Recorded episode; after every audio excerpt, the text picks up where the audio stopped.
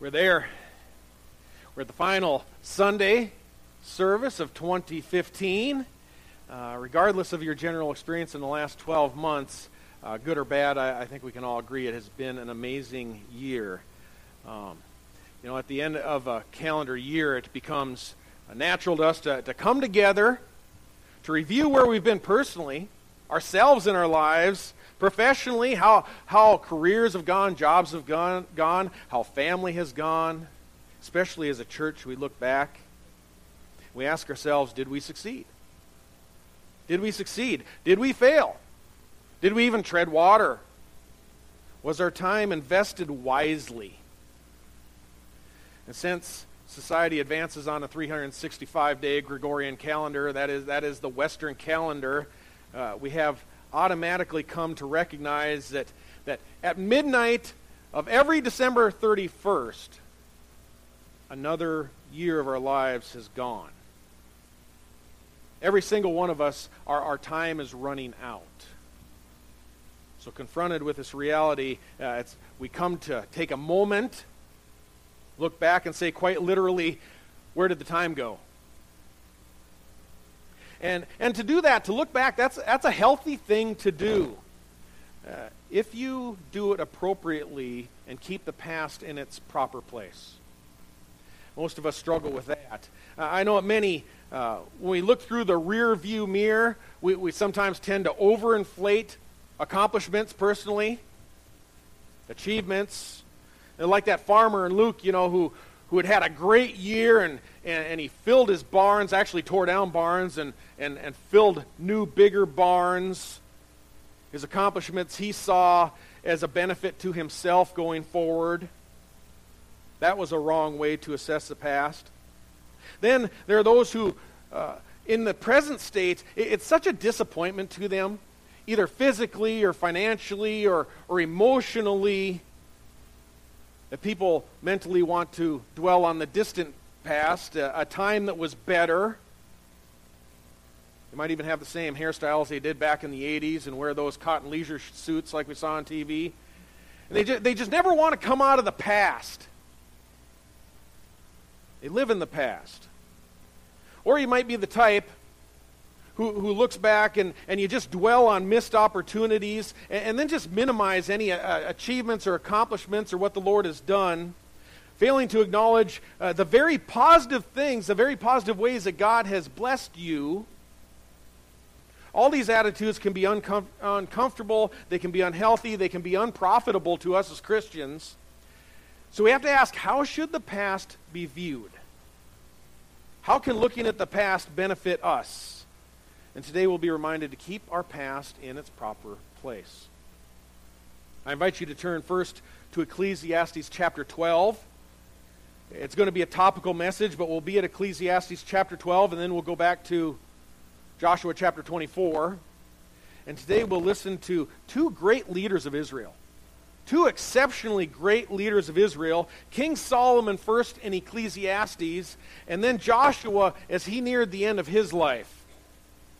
Both these great men looked back, they, they assessed their lives, years past, and although their histories are quite different, very different from one another, uh, the lesson that they learned, the lessons that they learned are very similar. First, with King Solomon. Likely you well know of his life. It started off very, very well uh, he first request, his first request in becoming king was just, just to ask God for wisdom to govern his people, govern the, the nation of Israel. And God granted Solomon that request. He became the wisest king ever, ever to reign over Israel. He wrote a large portion of the wisdom literature contained in the Bible, large percentage of the Proverbs, most of the Proverbs. He, he built the temple in Jerusalem, the first temple. Nonetheless, the end of his life ended up not so spectacular, did it? In fact, he himself, looking back over his life, at his pursuits, where he invested himself, uh, and, and writing really an autobiography of sorts in Ecclesiastes, he admits great portions of his life were a tragic failure. King Solomon's achievements were enormous. They were. He built the original temple over a 13 year period, he, he constructed the royal palace. He rebuilt and refortified numerous cities across the promised land. He built a, a major port on Ezion Geber. That was, that was a port which bordered the Red and Indian Seas, where, where Solomon's massive fleet of ships would bring goods into the promised land. Huge achievement at that time. His reputation for excellence was unparalleled, his financial accomplishments unequaled.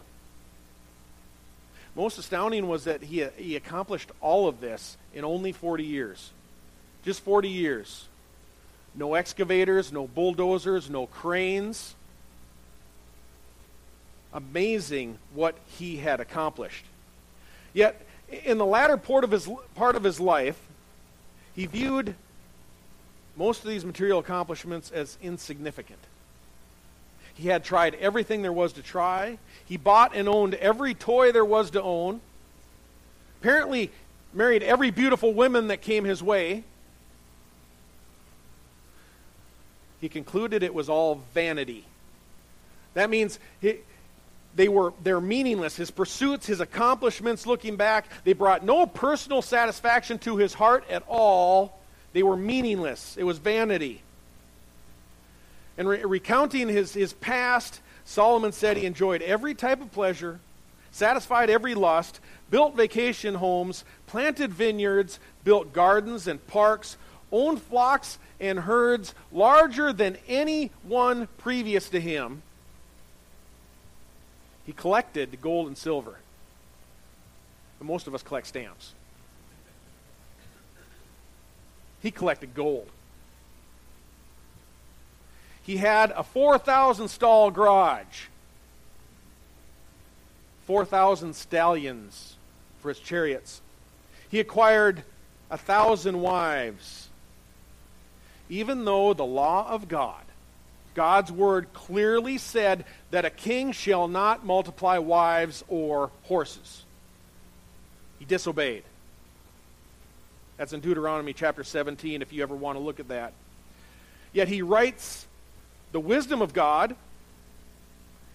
Scripture says the wisdom of God stood by him.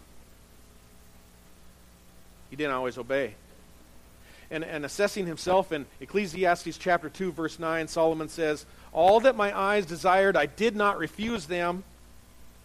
Then he came to a conclusion in verse 10 Thus I considered all of my activities which my hands had done, and the labor which I had exerted, and behold, all was vanity and striving after the wind, and there was no profit under the sun. No profit to it. No profit to it. Does that sound like a man who was real satisfied with all of his hard work and effort that he had put forth over 40 years? No. Why? It's because what he had done with his money, a lot of what he had done, he used it for sin. He used it for sin. There was, there was no profit in it, there was no uh, satisfaction in it. He calls it vanity. Many of his activities, his behavior was, was directly contrary to what God's word said. What, what, a, what a believer should pursue, what a believer should earn. So, so they're just empty. Those, those pursuits are empty. And, and Solomon considered all of his labor futile because he spent it on his pleasures and he, he experienced no joy. Experienced no joy in the end. But what about a man who, who does serve God with, with that same labor, that same intensity, that same effort, regardless how much he earns? Doesn't matter if he's making minimum wage or whether he's top paid in the NFL. What does a man, if he's going to serve God with his labor, uh, will that bring him satisfaction? Can that provide satisfaction? Well, according to the wisest philosopher Solomon who ever lived, the wisest man who ever lived, looking back at his life and, and seeing this, he says, yes, it can. Solomon concludes in that same chapter uh, 2, verse 24, in this way there is nothing better for a man than to eat and drink and tell himself, that his labor is good. This I have also seen. That is from the hand of God, he says. For who can eat and who can have enjoyment without God? For to a person who is good in God's sight, to that person who's good in God's sight, to that person who obeys, he says, to him God has given wisdom and knowledge and joy. Joy comes from using your labor to do what is good in God's sight. And that's the only way you're going to experience joy in this life, regardless of what your W 2 says at the end of this year. Not, not, you, you won't get the joy from making a ton of money. And you know that's true because there's a whole lot of really wealthy, wealthy people out there that are really miserable. It will come from enjoying God, God, His Word, His truth, and obeying Him. Simply eat and drink of your labor, Solomon says. Basic human necessities. He said joy comes from that. Those are provided by God. They make a person thankful, a full stomach, ceiling fan blowing on you cool air on a summer day, laying in bed resting. The good stuff, the basic necessities. And, and, and the person who is good in God's sight, that means obedient, Solomon says, receives the blessings of wisdom and knowledge and joy. Wisdom and knowledge and joy. How many people are looking for joy out there today and can't find it anywhere? They need to look to God. And look, looking and learning from his own past, Solomon essentially comes to this conclusion.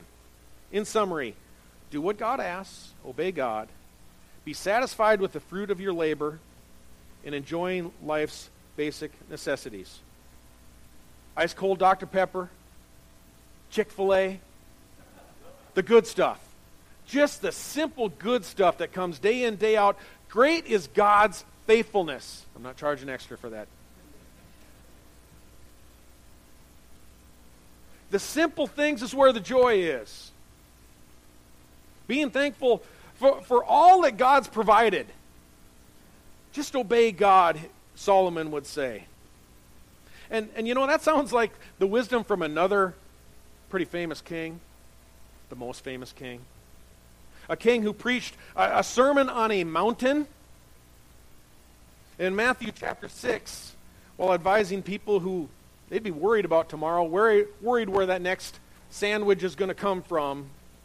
King Jesus says this For this reason I say to you, do not be worried about your life. As to what you will eat or what you will drink, nor for your body as to what you will put on. Is not life more than food, and the body more than clothing? Look at the birds of the air. Uh, do, they do not sow, nor reap, nor gather into barns, and yet your heavenly Father feeds them. Are you not worth much more than they? We are. And who of you, by being worried, can add a single hour to his life? And why are you worried about clothing? Observe how the lilies of the field grow. They do not toil, they do not spin. Yet I say to you that not even Solomon in all of his glory clothed himself like one of these. But if God so clothes the grass of the field, Jesus says, which is alive today and tomorrow it's just thrown into the furnace when it dries out and dies, will he not much more clothe you, you of little faith? Do not worry then, is the summary, saying, What will we eat, what will we drink, or what will we wear for clothing? For the Gentiles, that would mean unbelievers, the Gentiles eagerly seek all those things. For your heavenly Father knows that you need all these things. This is his advice. But seek first his kingdom and God's righteousness, and all of these things will be added to you. The day to day necessities. Don't worry about tomorrow, for tomorrow will take care of itself. Each day has enough trouble of its own. Is that not the truth? It's the same conclusion that, King Solomon gave looking back. The simple things, enjoy them, God will provide them. Don't fret about tomorrow. Don't worry about building barns. Jesus provides this looking back. Don't worry. Don't worry. Life's not about stuff. You're going to die and you're not going to take your stuff with you. Seek first his kingdom and his righteousness, and these other things will be added to you. Avoid sin. Do what God expects of you today. Seek his righteousness. Which, by the way, that's still getting up and going to work in the morning. You do what God instructs you to do. God will provide through that. And tomorrow will take care of itself because God's in control.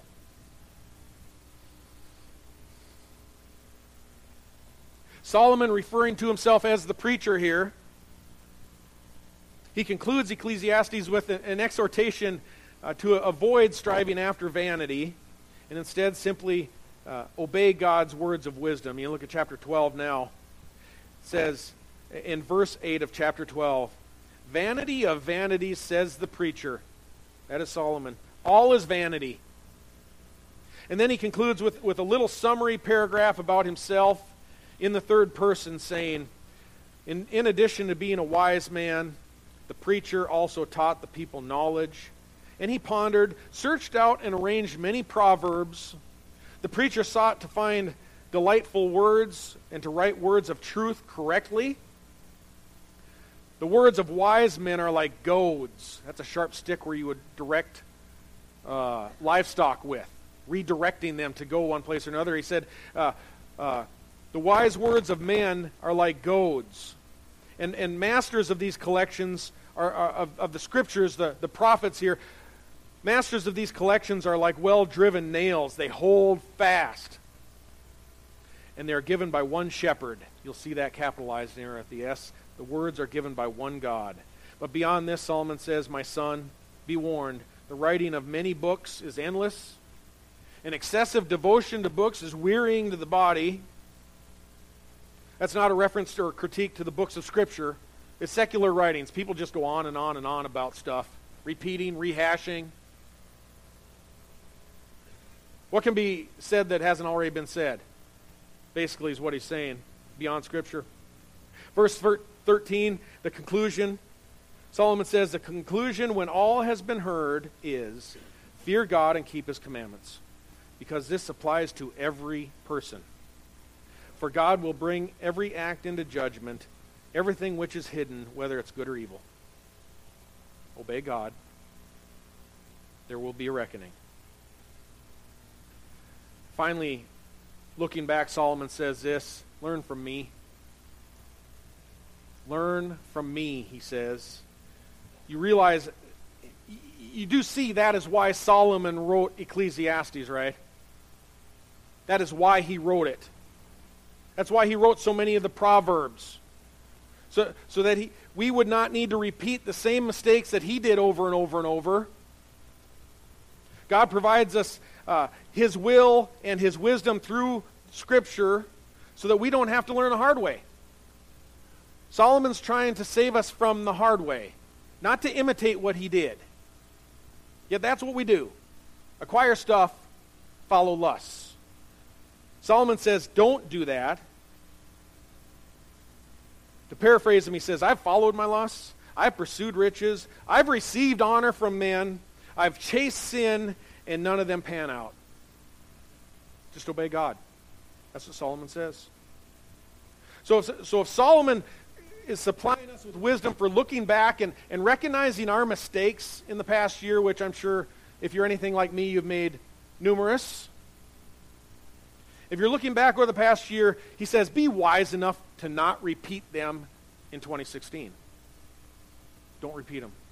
Learn from God's word, obey, learn from the past what you've observed, do better. Do better in 2016. What could we learn from Joshua? Joshua, the military leader. He was a commander over Israel. He, he was passed the reins of leadership from Moses. Imagine that. He led the Israelites across the Jordan River into the promised land that God provided. And for 40 years, Joshua led the 12 tribes. He led them in conquest over the foreigners in the land, the foreigners who had backfilled as Israel, the, the Jews were in slavery in Egypt, foreigners had backfilled, they had flourished, they had inhabited the land. Well, well basically, Israel was down south. But God did supply what He promised in Deuteronomy chapter 6 cities which they did not build, houses full of the goods which they did not fill, hewn cisterns which they did not dig, vineyards and olive trees that they did not plant. Then God just told them, them all in Israel, eat and be satisfied. I prepared a place for you. That all of these cisterns, all these uh, olive groves, these vineyards, these cities that were fortified, these homes were built by the pagans. They were erected while, while the Jews were in Egypt. And, and when they came back into the land, they were already there. They were there just to step in, to step in and pick up. Yet, yet there, there's an important lesson here that it was necessary for Israel, when they went into the promised land, they had to follow God's command to march forward. They had to drive forward. They had to drive out the inhabitants of the land, the people who had built those cities, cisterns, and groves. Israel had to exercise enough faith to march into the promised land and believe that God would make good on his promises. Surely, you know, the, the inhabitants of those homes in those cities, they weren't just going to pack up and, and go away easily. They were, after all that work, after generations that they had built all of that stuff and all those groves and vineyards and stuff, they weren't just going to pack up and, and leave. Could God have driven them out without the Israelites lifting a finger? God could have done that. Just as, just as the angel of the Lord went and annihilated 185,000 Assyrian troops in front of Hezekiah. God could have done that. But if God did that, then Israel would never have to learn how God provides victory after victory after battle after battle. They would never see God working in their lives. They'd never see Him make good on His promises.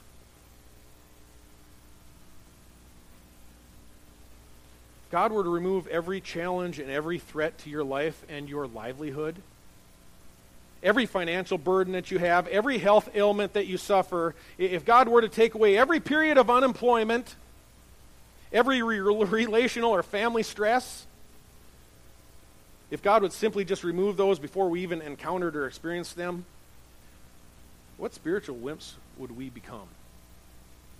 Never have any adversary never have any trouble. What spoiled brats we would be if that were the case. You know, it's very sad that there's a theology today that that's actually what God wants for you. That He just simply wants you to be healthy, wealthy, and wise, and prosper, and have everything handed to you in a silver platter without having to ever fight a battle of any kind, ever having to escape any trial, ever having to overcome any difficult situation. That's not what you find in the Bible. It's not the God that we serve. It doesn't reflect reality. Where do they get that stuff? Life is hard. And we have in the past, we will in the future, will face challenges, both as individuals and as a corporate body, as a church. And the more numerous and stronger we become as a church body, the more severe, the greater the challenges are going to be that God's going to bring our way the more, the more difficult tests that God will lead us into as a church, He will bring us into that. That's what we can expect. You know, when our, when our nation, when, when, when, our, when our military identifies a serious threat at home or abroad, at home or abroad, a very serious threat, do, the generals at the Pentagon, do they decide to just drop in paratroops uh, of fresh graduates of basic training. Let's just drop in some new guys. They've been around six weeks. D- do they do that? No. No, they would never do that. Why? It's because new graduates have not been battle tested. They haven't grown, they haven't been strengthened, they haven't had to overcome. You take those, those graduates, those privates, I believe the Air Force calls them basic airmen and, and you, you use them to guard munitions dumps up in Minot, North Dakota, somewhere nobody's looking. Hey, just go over there and watch that stuff. That's what the new graduates do. If soldiers are going to be inserted into military hot zones, for, uh, however, if that's, if that's where they have to go, they're going to be required to have advanced testing. They're going to have to be the best of the best. They've had live combat exercises. Much of the time, they've had special forces training in order to, to recognize unconventional warfare. Those are the ones who will be assigned to the difficult jobs, the ones who have been tested. The Pentagon's going to send them after high value targets. God gives us tests, never more than we can handle, but tests, and they really put the squeeze on us sometimes, don't they? They really feel uncomfortable from time to time. Thank God for them. Thank God for them. You know, the, fir- the first time Joshua led Israel into battle, they just had to walk around in circles seven days. And the walls of Jericho crumbled, right? They just had to run in. Pretty easy. March around in a circle. But then later on, they were required to do spying. They were required to adapt to new tactics in order to, to have the next enemy delivered into their hand. They had to be stronger, they had to be smarter, they had to suffer some loss before the next high value target was there. And God delivered them every single time. He delivered the enemies into their hands. When, when God trained the shepherd boy David, he trained him on unreasoning beasts, creatures of habit, the lion and the bear that you can predict. And God took him then after that and stood him up to where he slew Goliath. He had a soft target first. And then, and then after he had slew Goliath, after he had had, uh, had the greater assignment, then and only then, David, you know, already anointed to be king, then only then was he ready for a significantly greater test. He was going to be turned on by his own. Yet David always credited God for his victories. And he said to King Saul in 1 Samuel chapter 17, The Lord who delivered me from the paw of the lion and from the paw of the bear, he will deliver me from the hand of this Philistine. And by the way, after I pass that test, David could have said, The Lord God's going to deliver me from you too, Saul. And God did. So David, David always credited God for everything. That's what I'd like us to recognize uh, with Joshua. At the end of his life, looking back, Joshua credited God with everything as he recalled his past. From the earlier scripture reading from Joshua 24, he recounted God's faithfulness, how, how the promises were fulfilled to the people of Israel. And, and we hear God declare in the first person in verse 3 Then I took your father Abraham from beyond the river and led him through the land of Canaan and multiplied his descendants. Verse 6 I brought your fathers out of Egypt, and you came to the sea, and Egypt pursued your fathers with chariots and horsemen to the Red Sea. God says, I brought the sea upon them and covered them, and your own eyes saw what I did in Egypt. And verse 11, you crossed the Jordan and came to Jericho, and the citizens of Jericho fought against you. He said, I gave them into your hand. Verse 13, I gave you a land in which you had not labored, cities which you had not built. You, had, you, you have lived in them over these years. He says, you, you are eating of vineyards and olive groves which you did not plant. Then Joshua speaks to Israel uh, himself as their leader, saying, Now therefore fear the Lord and serve him in sincerity and truth, and put away the gods which your father served beyond the river and in Egypt, and serve the Lord. If it is disagreeable in your sight to serve the Lord, choose for yourself today whom you'll serve. Whether it's the God uh, of your fathers who served beyond the river, or the gods of the Amorites in whose land you're now living, choose your false God. Joshua says, For me, for, as for me and my house, we're to serve the Lord. It was God who drove out the Canaanites, the Hittites, the Jebusites, all the ites. And, and it was God who handed over the cities, the houses, the olive groves, all the plunder. God gave that to him. God receives all the credit for anything positive that had happened to Israel in the past. Joshua never said of himself, you know what, it was me. Never said it was me. Looking back uh, in evaluating where God had taken him and his nation, Israel, Joshua did not reminisce over all his personal achievements and how great he had done. He rejoiced in what God had done, both in challenges and in victories in the past. Regardless where you sit personally today, at the end of this year, end of 2015, I pray that God's provided you wisdom from the past, that you're learning from the past, that you don't repeat the past, the bad things, anyhow. I believe uh, God provides that wisdom that, that Solomon says, and, and he gives us the ability to obey it, not repeating the past mistakes. And that wisdom of God's word will drive us towards obedience to God. I pray that God will do the same for us as a church family, not just as individuals. Learn from the past mistakes, drive on, forge ahead. And, and as we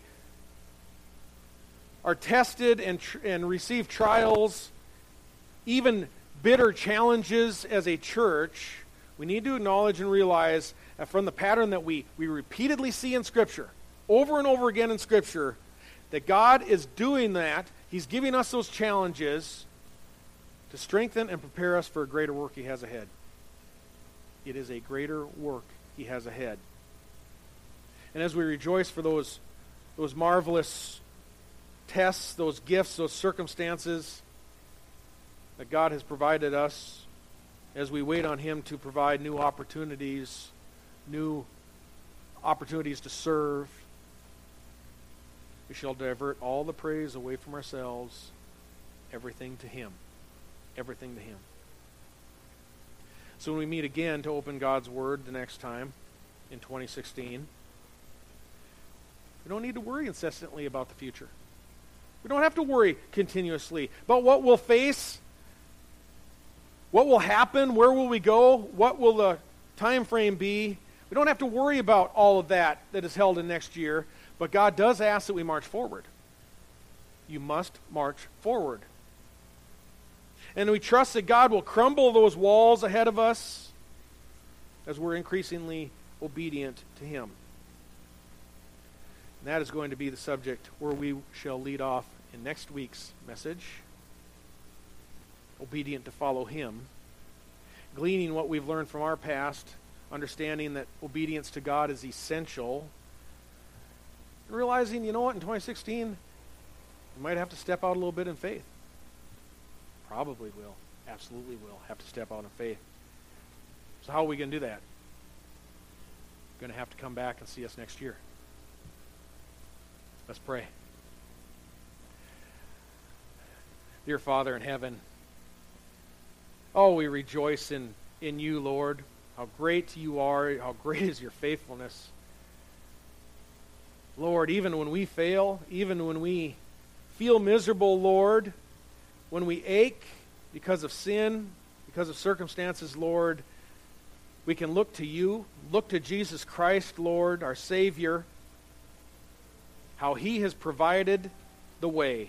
He said, I am the way, the truth, and the life. No one shall see the Father except through me, Jesus said. He is the door.